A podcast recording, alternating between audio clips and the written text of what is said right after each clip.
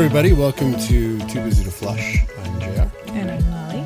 And if this is your first time joining us, thank you so much for being with us and giving us an hour or 45 minutes or half an hour, depending on if you speed us up or not.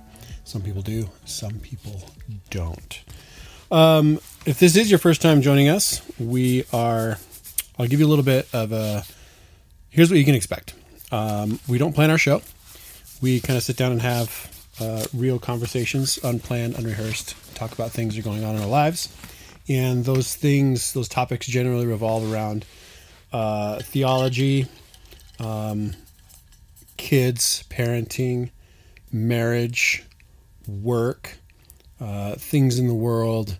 We have um, Food. Food. We talk a lot about food. Things we're reading. So, why would you be interested in um, in what we have to say versus anybody else? Well, hard to say. Um, some people say we make them feel normal, so that's good.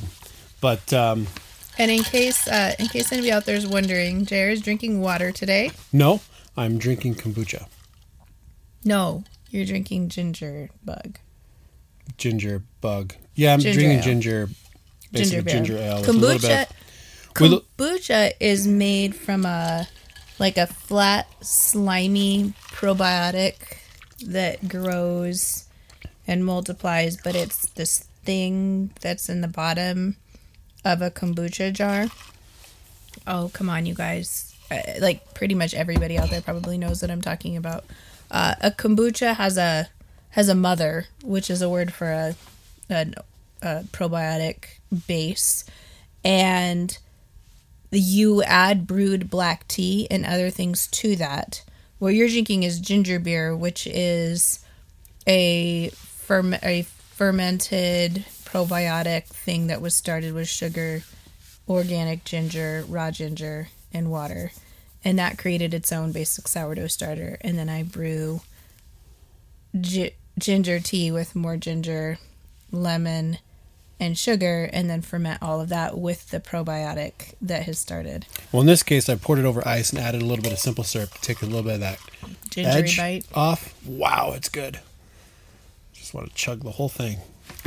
Somebody on our Telegram group, um, did you mention what you were drinking? I did not. I am drinking green tea that I brewed in a jar in the sun. I just put green tea leaves and some filtered water in a jar and let it sit there for a few hours, which I was just Googling because I had read that the sun's rays get absorbed into water, the energy of it, and actually can like give you uh, healing benefit or health benefits of being out in the sun by drinking water that's been sitting in the sun.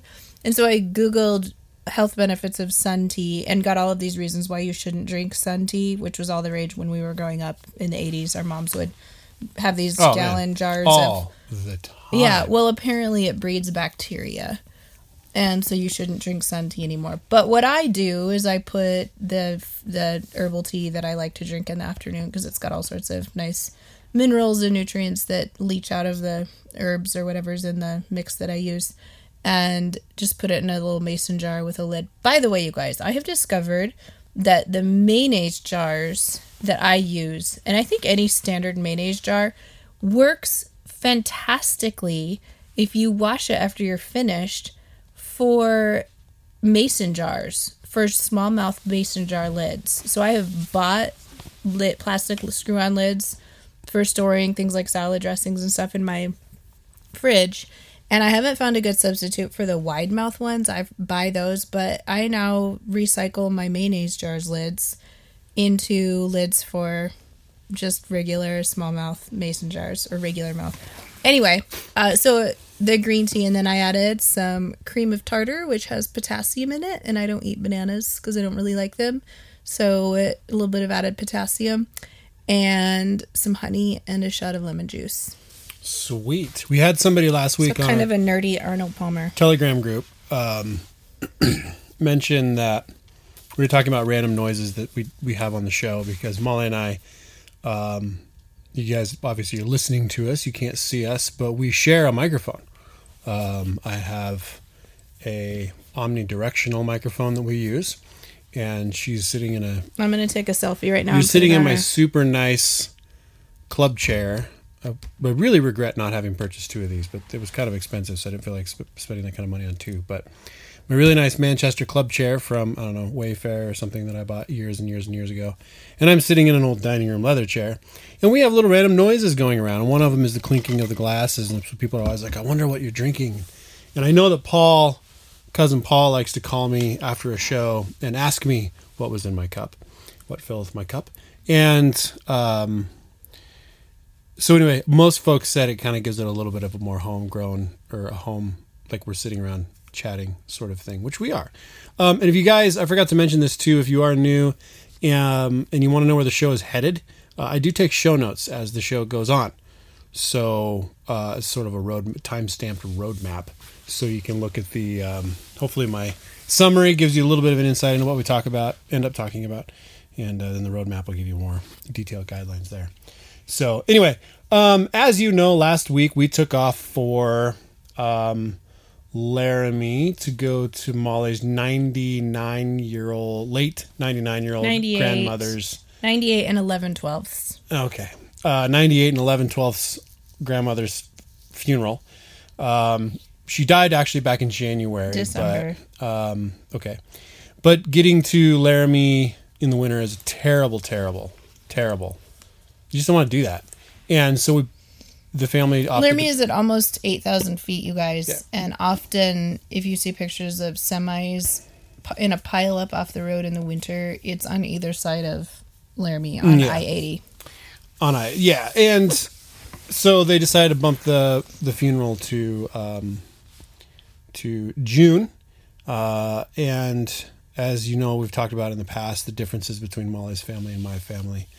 Um, I have a long heritage of Christians in my family, and Molly has no heritage of Christians. In That's not family. entirely true. No, not enti- That's okay, not fair, entirely true. fair. My parents both grew up in church, and my mom, on her side of the family, actually has a rich heritage of Your mom, Reformed oh, your mom, time. Presbyterianism. Yeah. but it was sort of lost in a couple of generations. But there are uh, architects who built giant Presbyterian churches in Pennsylvania and New Jersey and New York that bear my mom's maiden name, and preachers, and actually ones that are in the same theological tradition that I would was educated in. But yes, in terms of uh, do family reunions on my side of the family culminate in a worship service where they have a choice of people to preach because all of these people are in ministry in some capacity? No, that's not. Um, and and we also had My family we hadn't seen some of Molly's cousins from her dad's side in well over ten years, probably closer to twelve, I think. We we the last time I remember seeing grandpa Jack's funeral. cousins was when my grandpa died when Titus was six months old. yeah, he's so twelve years ago, 12 and a half. and subsequently some They've of those they've all gotten married and had and- kids. Exactly. So uh,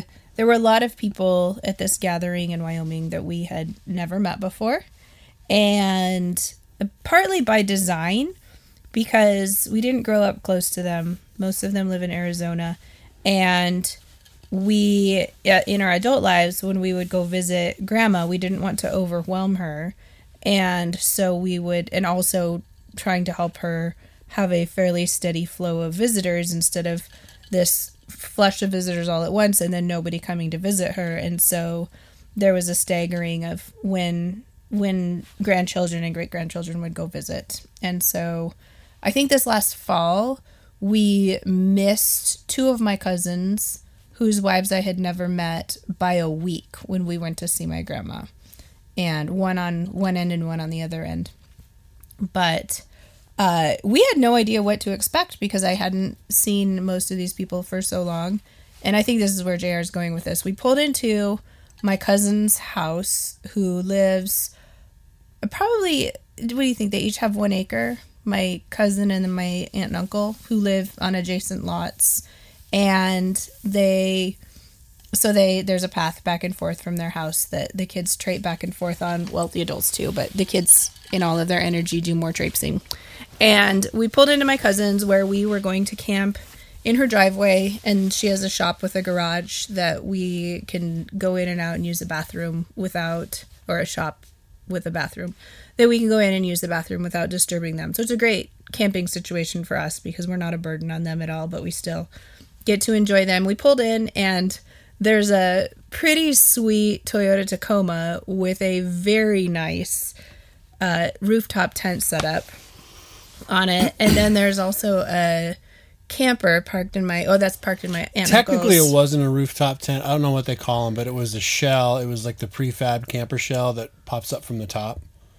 So you actually put it on like a topper, but the whole top like lifts up into uh, you, you into and you enter the tent from inside the from pickup in, bed. oh okay I guess I've never Yeah. really seen those before. It was pretty rad. Anyway, it was very They're nice. new and fancy and and then fancy. the and that so that was one of my cousins and then the other guy cousin had parked his camper. And we've done enough driving and googling of campers and prices and manufacturers and things like that that when sometimes you see one and you kind of do a double take and go oh that's not a normal camper. That's that's a serious outdoors off-road sort of person camper. And that was that was the other cousin and his wife and three Yeah. kids who were the the one with the rooftop tent or whatever it is uh, had a about a one year old daughter. And the other has three kids who range in age from about seven to three. And they were in that camper together. And so we pulled in and thought hmm huh th- this could be really interesting. These are people that we seem to have a lot in common with. And then we pull up in our sprinter van. And they all camper went to like, as a yeah. hey, this could work out. We've always wondered what it was like to have in one of those. So anyway, uh, all that to say, uh, we talked a little bit last week about not having any idea what to expect, and we had an absolutely delightful time. We They were great. They were great. I feel like I've been deprived of cool cousins for the last twelve years. Tons of fun. JR really wants to take the family to to the Grand Canyon, which is like a four hour detour to some of their homes, but uh, a very worthwhile for. And once you've gone that far, what's four more hours, right? Right, yeah. So, um, so we'll we'll probably make that happen and see some of them more in the future. And we had a lot of nerdy things in common in terms of uh, food quality and baking. One of the absolutely hysterical conversations that we had, I think, was it. It was Sunday morning. What, what morning did I make pancakes? I made I made pancakes on Sunday morning, and my the cousin that we were staying at her house that we know fairly well because we see her quite a bit she has a son who is nine, 11 he's between titus and lily. And he he took some pancakes and then he put this absolutely massive slab of butter on top of his pancakes. And i commented oh zane i see you got the routes and love for butter.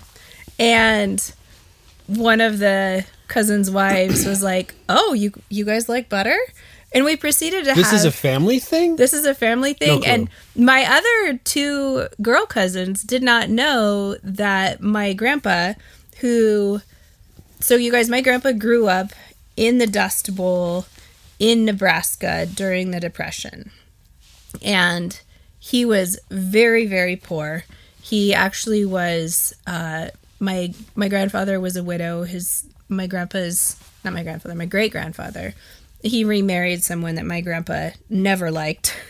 And uh family pictures of him with his stepmom and her family are absolutely hysterical because he just made faces to ruin the pictures for years. But he grew up very poor and just that that depression era mindset would scour sale ads every Sunday when they came out and would go stockpile things that were kind of scarred into his psyche of being deprived of or fearing being deprived of. And one of those was butter.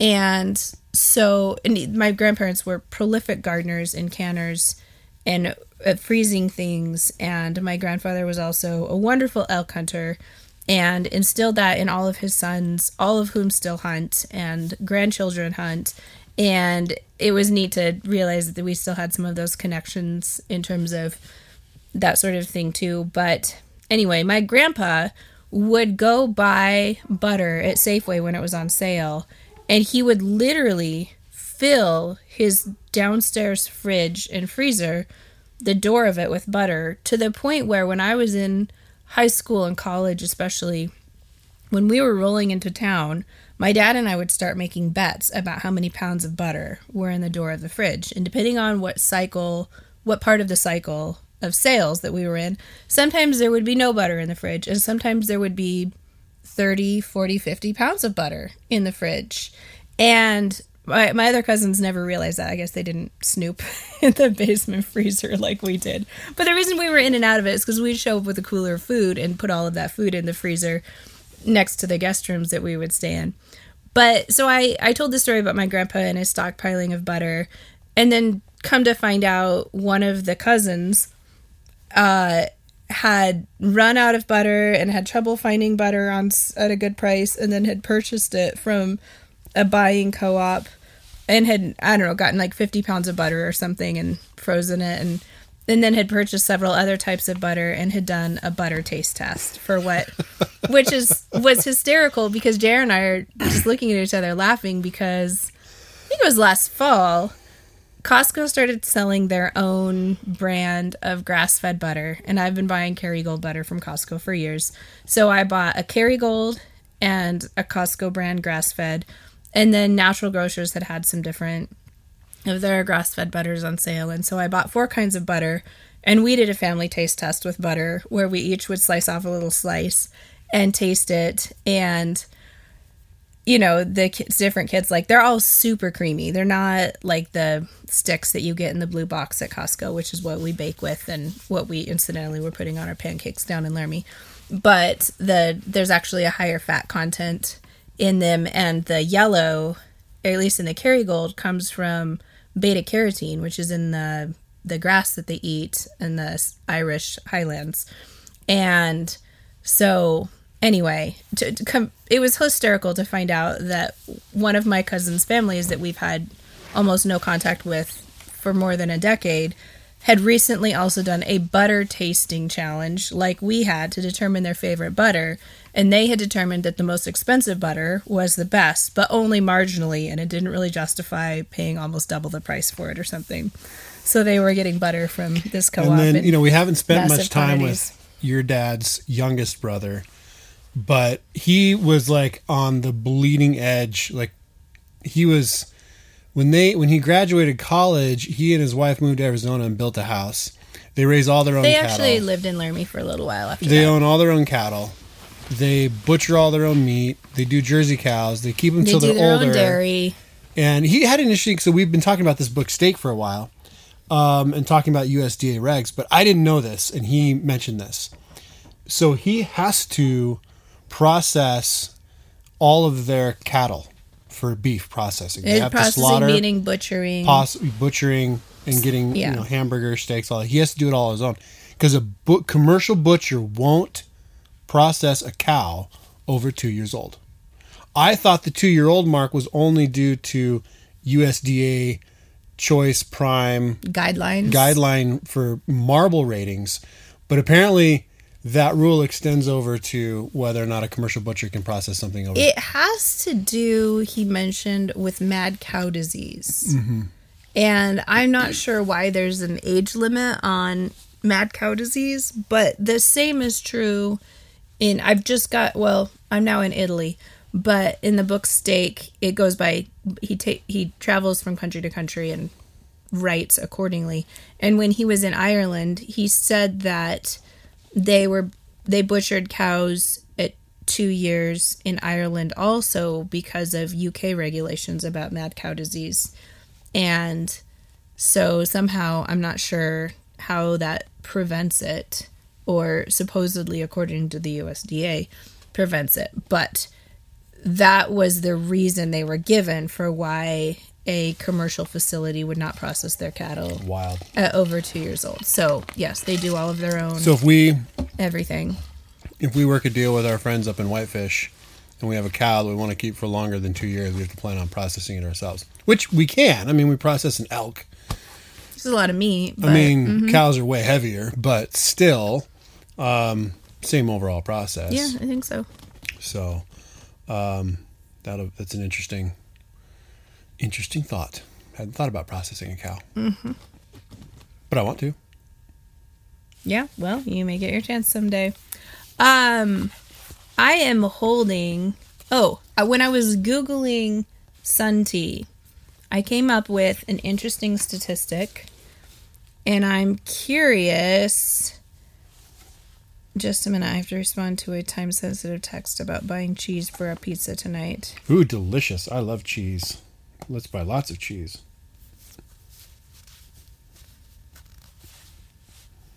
Okay. Um, the statistic when I was googling this, what percentage? Oh, I did not leave it open. Now I'm gonna have to do another Google. What percentage of tea that is consumed in the United States do you think is iced tea versus hot?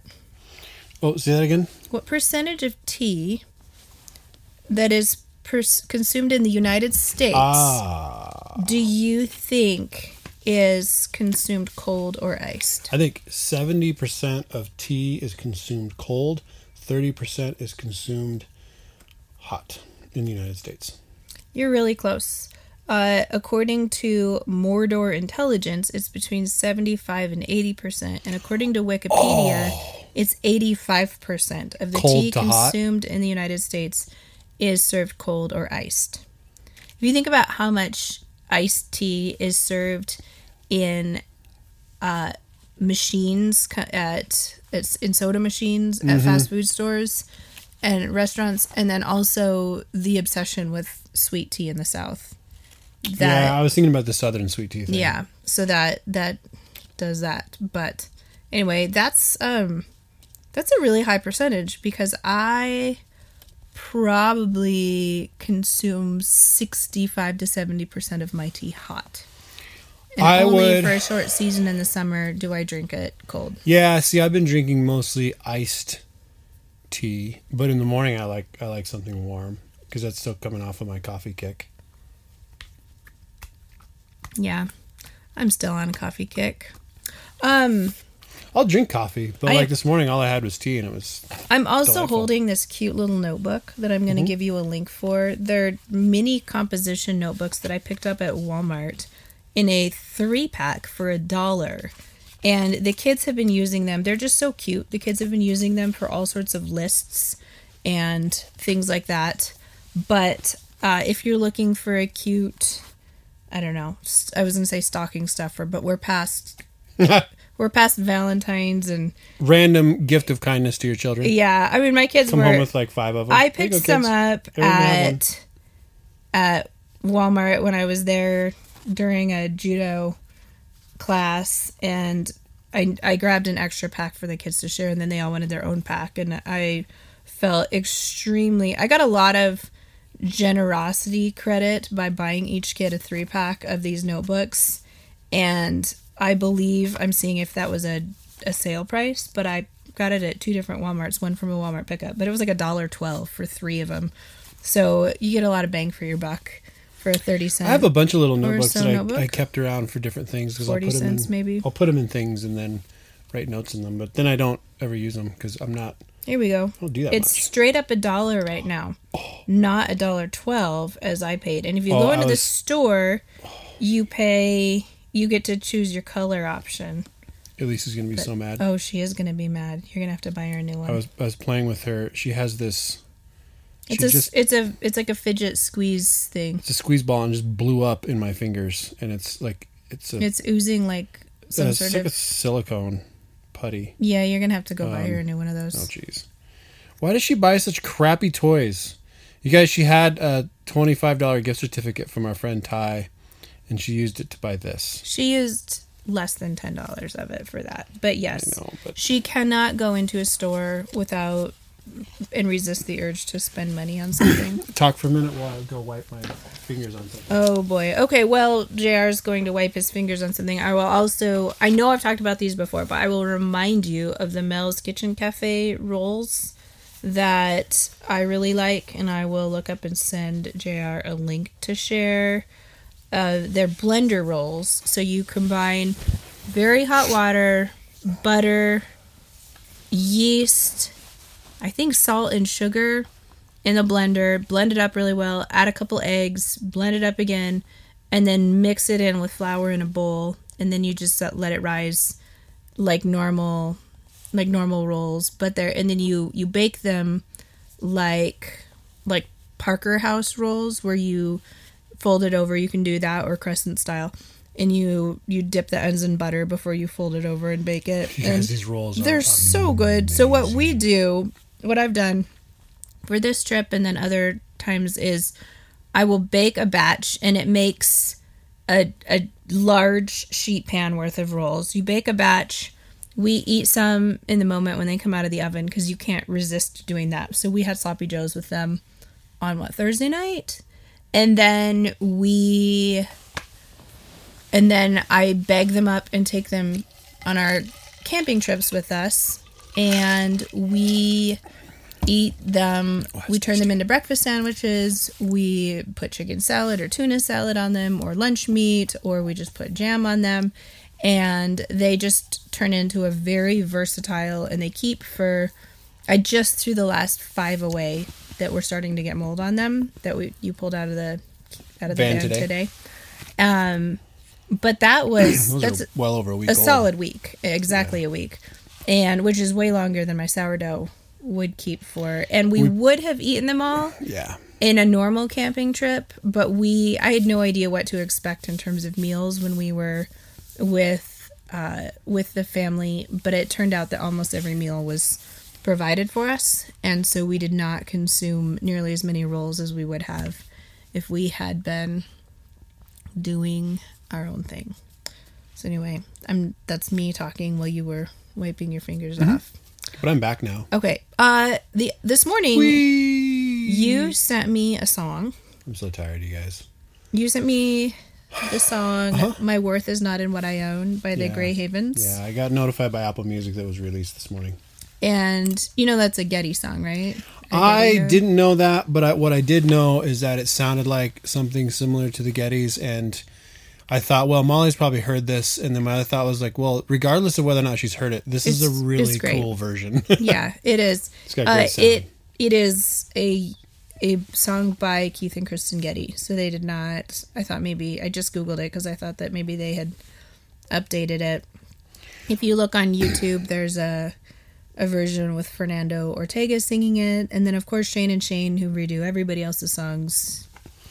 I had, well, I did, manner. I did hear actually. Um, oh, it was one of the in an interview. It was one of the Gettys who said. Quite literally, they'll write a song and then hand it off to like Shane and Shane Shane. and Shane or somebody To else make it to popularize it with the hip popu- kids. yeah, I, they they both have a great sound, but they they resonate with very different types of people. The Gettys definitely resonate with an older Not a Getty fan. audience. I like the Gray Haven though. Uh, yeah, so the Gray Haven, I I'm gonna have Jr. post a link to it, probably a YouTube link, so that you guys who don't do Apple Music can hear it. But uh, if you're not familiar with the song "My Worth Is Not in What I Own," regardless of what you think of listening to Kristyn sing, or My worth is not my own, or my worth is not. my in what worth I is own? not in what I own. Oh yeah, and I just wrote down wrong. so the the lyrics go my worth is not in what i own not in the strength of flesh and bone but in the costly wounds of love at the cross and it goes on in all of these different my worth is not in skill or name in win or lose or pride or shame but in the blood of christ that flowed at the cross and then the chorus is i rejoice in my redeemer greatest treasure wellspring of my soul and i will trust in him no other my soul is satisfied in him alone and then I won't basically I won't boast in youth and beauty.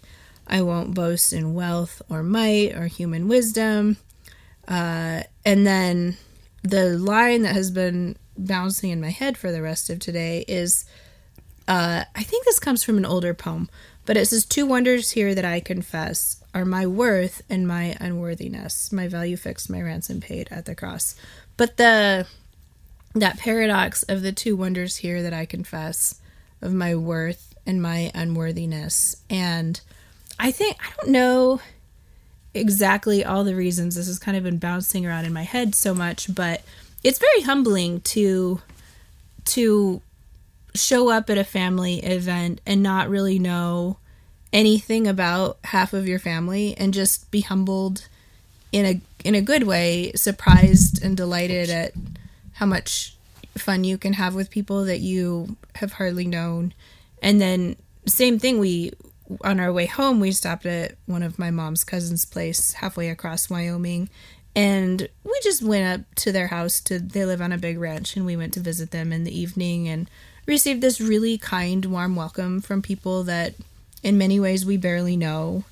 And um i don't know i'm i'm not i can't actually rem- think why other ways i've been thinking about well i don't know life is just a continual source of humbling right? We just keep not getting things right and um struggling with the brokenness of this world and uh, human flesh does fail and our in our pride we want to be stronger and better than we really are and we absolutely want to be stronger and better than other people because at least if i'm not if i'm not crushing it and everything at least i'm doing it better than that person over there yeah. and so the the sliding scale of of self-righteousness that that we help ourselves to feel okay by. And and here we and yet God in his mercy to us to keep us from thinking more highly of ourselves than we ought keeps giving us relational struggles to keep us humble or car troubles or you know getting in the same car wreck multiple times in different parking lots. And you know i've just I am better than that. I'm better than making this mistake multiple times. And that's why it's so humbling is because we consistently want to think I'm better than X, Y, or Z. And God says, "Well, actually you're not, and I'm going to show you you're not by by your reaction to putting you in that situation." And and yet, the incredible value and dignity that God gives to each human being who was made in his image and that that juxtaposition of holding those things together um, is is something that I think is beyond what our minds can hold together. It's not quite like trying to explain the Trinity, but you know, the trying to explain to someone who maybe isn't as well steeped in the Bible.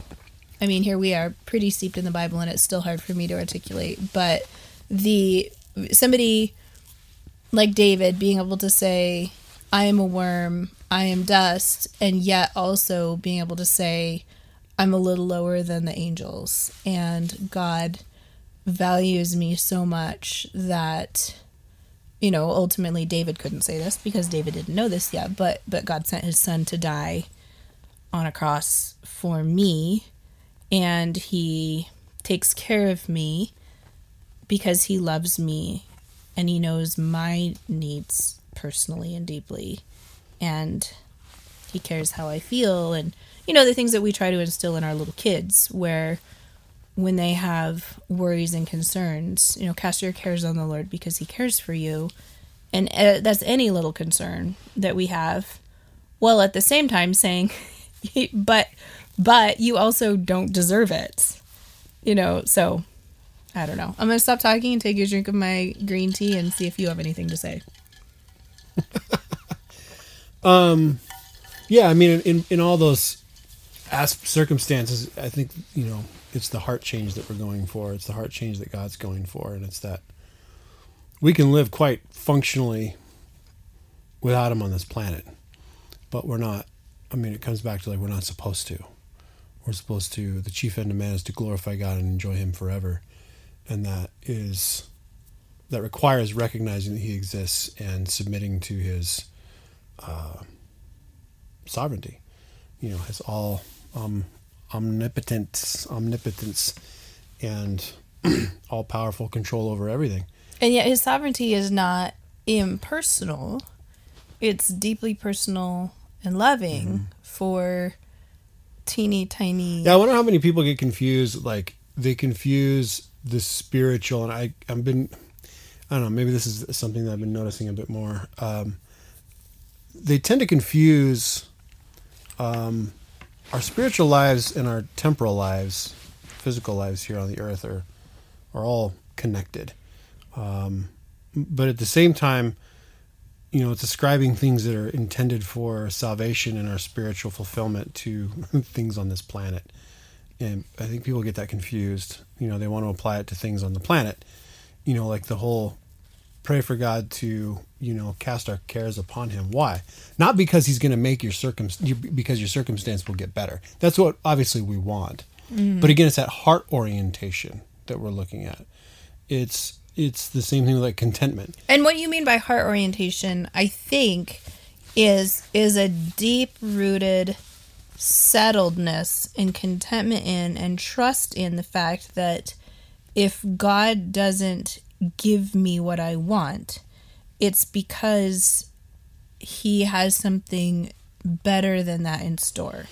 And not better in a in a temporal sense, but because because he is so wise and so good, he's not going to I mean, for example, uh you know, when I pull a five year old out of a family gathering where other kids are still running around playing, it's not because I don't want her to have a good time. It's because I know that it's 10 o'clock at night and she needs to go to bed. I have. I have her deep, long standing good in my in my heart and she doesn't see it at the moment because what that feels mean and torturous to her at the time. So but I guess what I'm trying to say is like when you say the heart orientation it's a Godwardness that submits to Him and trusts in Him, which is a constant, you know, constant challenge for us because Genesis 3, we want to be in charge. Yes, um, but not not that is mostly what I mean, but not in so many words. Um, it's kind of just putting everything into its proper place.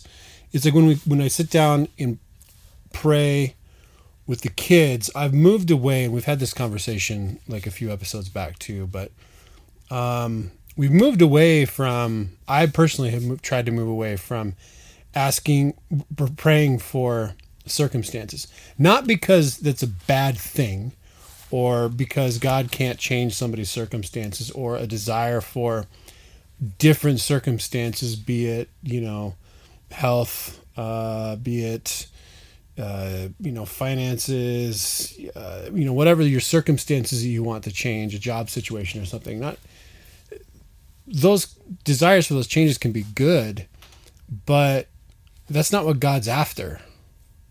In in, in my reading of Scripture, that's not what uh, it's not what Scripture teaches. Scripture is orient, you know, is oriented towards that heart. So it's our it's our approach to those situations is kind of what I'm referring to with that heart uh, heart orientation. It's mm-hmm. our how do we approach those situations? How do we respond to those situations? How do we interact and engage with those that reflect um, good character and a relationship with God and a relationship with God? Exactly, yeah. Christian character and relationship with God. That's I, that's kind of you know I'm kind of referring yeah, to. Yeah, I do. I actually just sent you a link to an article by David Powlison that's called "Pray Beyond the Sick List."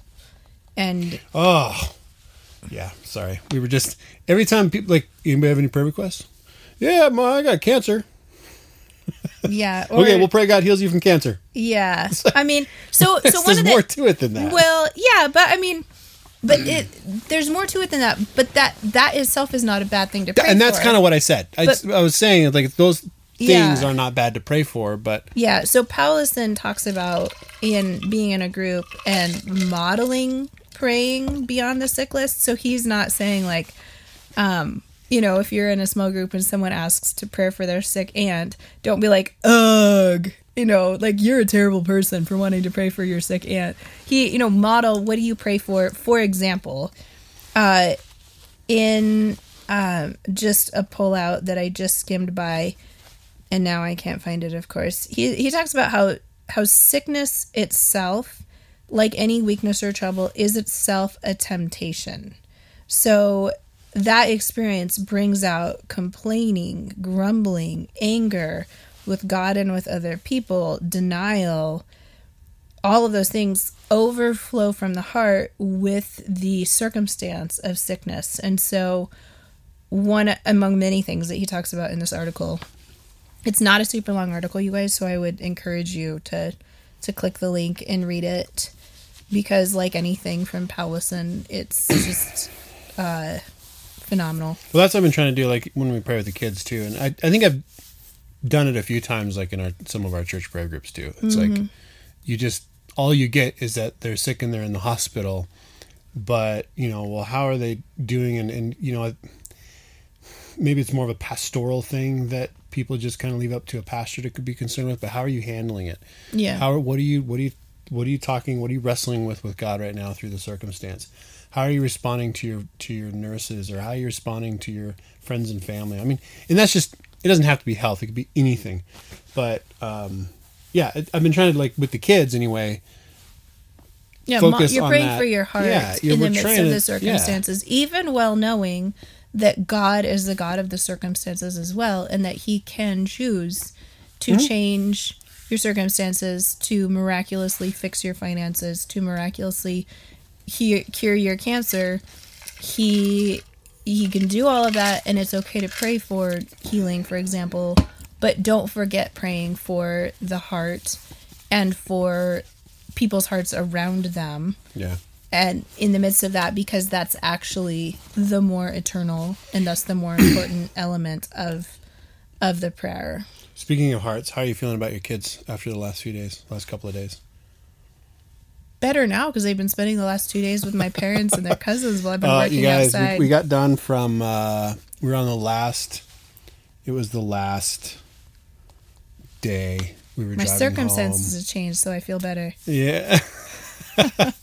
and it just the kids I've noticed a trend when our kids get specifically the girls, even Titus to a certain extent, when they get tired, they just instantly dissolve into tears. and they're And, complaining about and everything sorrowful tears. Yeah. So it's like I, I was like, "Where's my well, Faith the other night? Where's my Where's my blankie? I don't know where your blankie is. It might be in the van." She fell apart in tears because her blanket was in the van. These are things that normally would not Shouldn't make our kids them. fall into tears. So you kind of see these little signs. Um, the last they'd been running on fumes, a couple of the kids mostly, and it just was like. Yeah, they uh, kids don't, as many of you guys know, most kids do not sleep in, and so if they go to bed late one night or a series of nights, they don't make up for it by sleeping late. They just run on a sleep deficit, which is bad for an adult brain. It's really bad for a kid brain, and then add in overstimulation, stim, stimulation, add in more sugar than they would normally have. Then add in lots of screen time while we're driving, which totally turns their brains to angry mush. And they were they were a challenge for our drive home. And uh, I was pretty pretty mush brained by the time we got home because I just did not want to deal with any more meltdowns. They're I don't know though. I will say every season when we go out and about, the kids get better to deal with. I mean, Titus pretty much single handedly packed a lot of the van for us.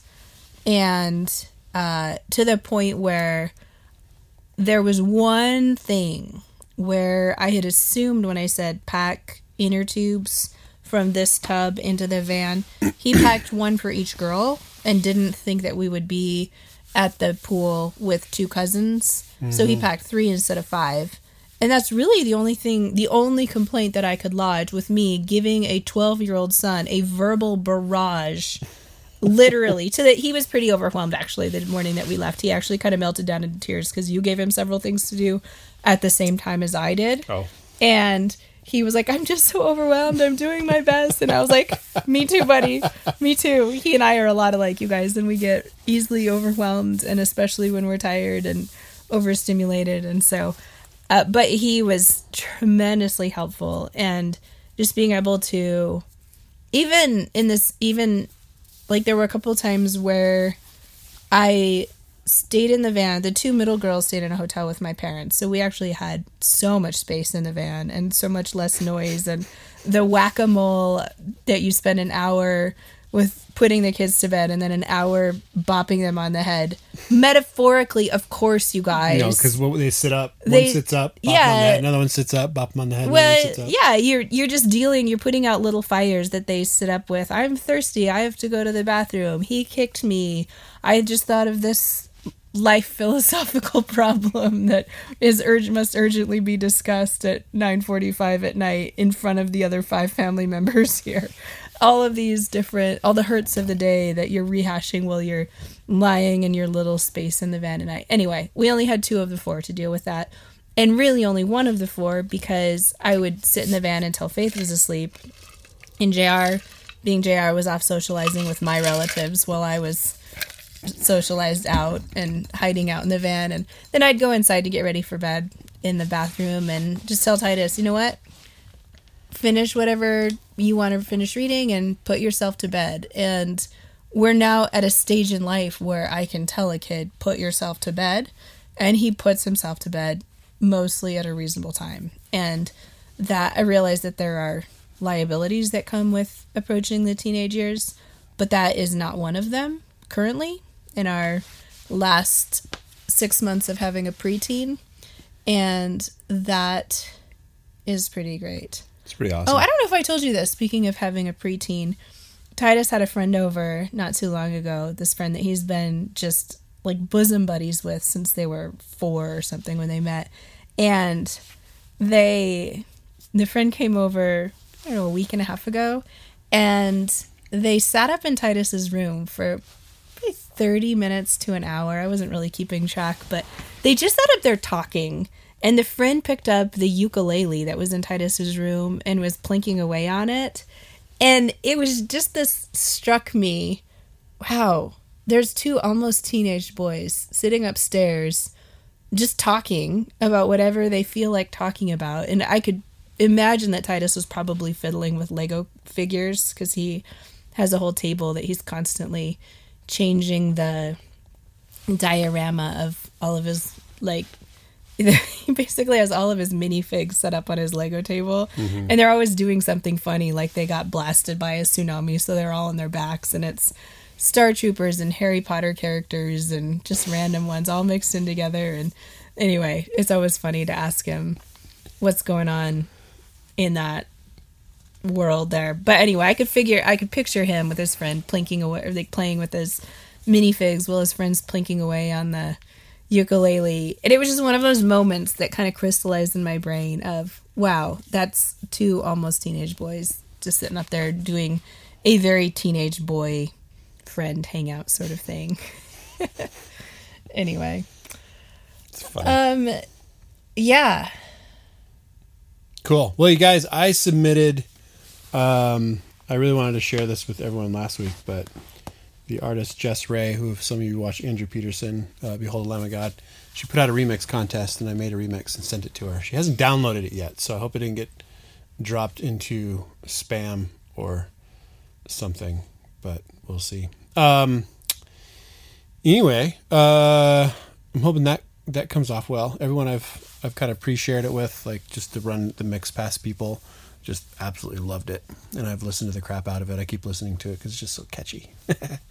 That's me. So you guys can pray that you know I get on her EP because it'd be fun. that would be fun. Can you? You probably can't or don't want to share it with people. Before. Um, I don't.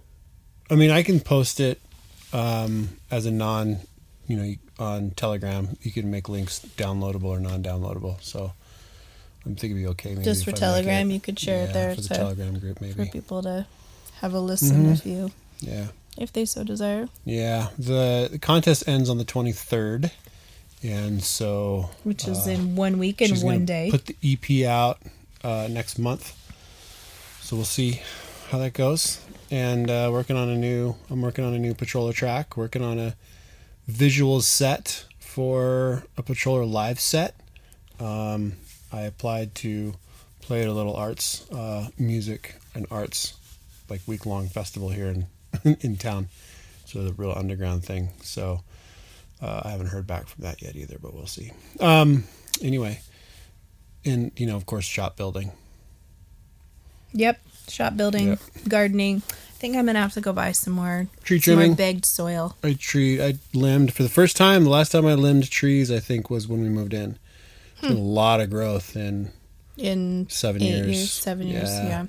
Yeah. Um, I I was gonna tell people I have been struggling. Well, maybe have, have we told people that I re, totally reworked the garden this year? Well, a little bit, yeah. yeah that's not really the point of this but one of the ways so so we have rows that have been in ground in the garden and they've just been so overtaken with weeds that this year i gave up and i covered all of the rows with cardboard and then with dried grass clippings and then with hay and then with a combination of home done compost until i ran out of that. By the way the home done compost has been sprouting squash seeds like crazy. I probably pulled 30 to 40 seedlings from the garden rows of either tomatoes because if you throw a regular tomato away if it's going bad or whatever the seeds often sprout. So tons of tomato babies just mixed in with all the other things and then tons of sprout one or squash ones. I have no idea what they are but if you're familiar with growing gardens squash seeds of any type have a pretty distinct look. And i have been pulling those like crazy because even though it's fun to have volunteer squash i don't want them zapping up the minimal nutrients that i have in the added soil that i they're that my soil my garden beds are pretty shallow this year because it soil for all of that is pretty expensive. So homegrown compost but plus some sheep manure composted sheep manure. But i'm gonna have to buy a little bit more because i've been sprouting sweet potato slips so the whole our whole On kitchen purpose? window yes so our whole kitchen window those jars Because you were sprouting squash by accident. Yes, no, this is so what you do, you guys, to start like growing potatoes, you can either let you know when you get the eyes growing on a potato, you get the green stuff coming out of it. That's literally how you grow potatoes. So you can buy seed potatoes that are more guaranteed in terms of quality and consistency in terms of what to expect from what you grow, but you could literally toss a potato that has sprouted into the ground or as I'm trying to do into a pile of hay and just let it grow and it will grow potatoes. A sweet potato, they also grow the kind of shoots coming out of them, but you actually let those shoots grow out of a potato. So I've had half of a sweet potato suspended by toothpicks in a jar of water since golly, it was before the Dominican Republic. And it will grow leaves off of it, and then you pluck the leaves off right where the sweet potato is, and you stick those in water, and those grow roots. And then you plant the roots in the ground, and the roots grow in and grow more sweet potatoes. Well, this sweet potato that I have in our window just keeps growing more and more leaves. So I keep plucking them off and putting them into jars. I kid you not, I probably, when I have the soil space for it, we'll have 30 sweet potato plants. Because I have, Well, I want a lot of sweet potato casserole with brown sugar all over it. I don't like that stuff. Just give me sweet potatoes and brown sugar. That's fine Okay. too. Okay. Well, I, need to go buy some dirt so No, I can no, plant them no, because I have so many sweet potato starts. Just throw them all over. I'm I'm, re- I'm getting things ready to plant trees, so just throw them all over the land back there. No, they uh, so so a sweet potato goes down into the ground. They grow oh. underground and you need really loose soil or they have trouble they grow kind of mangled. Do you remember the year that I grew carrots straight into the ground and mm-hmm. because our soil is hard clay that has not been well managed for years and years, we couldn't actually get the carrots out of the ground. Mm-hmm. We I ended up having to dig them all out with a shovel and mangle them. But I'd send the kids out to pick a carrot, and just the top would come out of the ground. So I think that's what would happen with sweet potatoes. But those wooden boxes out by the greenhouse, I hope to fill those with dirt pretty soon Gotcha. and put the sweet potatoes in them. Uh, but oh, but what I was going to tell people as a final takeaway is, so I layered cardboard on top of our basically our weed patch, and then I've lined wood scraps and it's it's super ghetto if you were to look at it. Whatever I could find to weight It the cardboard down look. Here's the thing, though. It doesn't look ghetto. from a distance. If you look up close, there's literally screws and nails sticking out of a lot of the two by fours, or I'll have a combination of scrap two by fours and two by sixes and four by fours and firewood and landscaping pavers. They're all mixed in, and they're basically holding the cardboard down and then creating a little bit of an edge, so I could put in the the grass clippings and the um, and the soil. But out from the edge of the of the cardboard, plants are incredible in how resilient they are, and so they they can't grow up anymore. So they're growing sideways until they find oxygen and light. And I have been spraying them, you guys, with a combination of dish soap and vinegar. I bought a gallon sprayer at the Tractor Supply Company, and Because I only had three gallon sprayers, and one of them I'm was not full aware of of this. weed killer. The other was full of the spray for the for the for the logs, and the other one was full of uh, more weed killer. I think one of them maybe your dad's. So this gallon They're all three sprayer, gallon though. They're really big. Oh, this is just a one yeah. gallon You one. you needed the one gallon. okay. Yeah. And it wasn't. It was like fifteen dollars at the Tractor Supply Company, and the first I haven't cleaned out the garage yet. the it's gonna go first batch of vinegar that I bought is specifically for weed killing, and it's thirty percent acetic, which is crazy. A normal vinegar is like six percent acetic. And there's all these warnings about don't get this in your eyes and don't get this on your skin and don't get this on your clothes. It's specifically for weed killing, and it was like thirty dollars for the gallon. It killed. So I mixed it with some Bron- Dr. Bronner's soap, and it killed weeds in hot sunlight in minutes. I sprayed these weeds, and I it was just kind of as a test. And I went back to check on it to see if they were starting to wilt, and they were brown and crispy. it was wild. So I, but that that vinegar was super expensive. You know, you can buy. You may not know. not ginger. I shouldn't have said you know. A a gallon of normal household vinegar is for three, four, five dollars, depending on where you buy it. Just generic white vinegar. So then I tried a gallon of that again with Dr. Bronner's Castile soap, and it was still pretty effective. It wasn't as effective as the 30%, and it will probably take several applications, but I still think it's probably worth not splurging on the really expensive vinegar. But the nice thing is, as long as I don't overspray it onto my plants, which I accidentally did on two of my plants. There's a there was a lemon balm that your mom planted in the garden last year, and it oversprayed from that, and it was it was it was really slow to come back, and it was coming back, and then I killed like half of it with the vinegar. It's still alive, it's coming back, but it would be doing a lot better if I had been more careful with the thirty percent vinegar. But all I'm saying is, in the garden, it's really nice to have a weed killing option that is reliably effective that I don't feel like is compromising our soil quality for our food. So I'm really excited about the future of weed management in our garden. Whereas by the end of last year, we had almost no harvest of beans because it was so, the weeds were so thick and I just couldn't even compete. So I feel like I may be accomplishing some Genesis 1, Genesis 2, overcoming the weeds uh, in our garden, Congratulations. at least for this little time being. I don't know. Now God's going to humble me with something because I'm getting too big for my britches. Not necessarily. Don't over spiritualize things. Um, yeah, I just it's become apparent. The only yeah, we can talk about it later. But it's just interesting when I when we've been traveling. Uh, I don't read my. I haven't been reading my Bible or doing anything like that. It's like, huh? It's like I just forget all about my other side. Anyway, um, neither here nor there. Okay, guys, if you want to, um, we mentioned the Telegram group a couple of times. That's the best way to get a hold of us.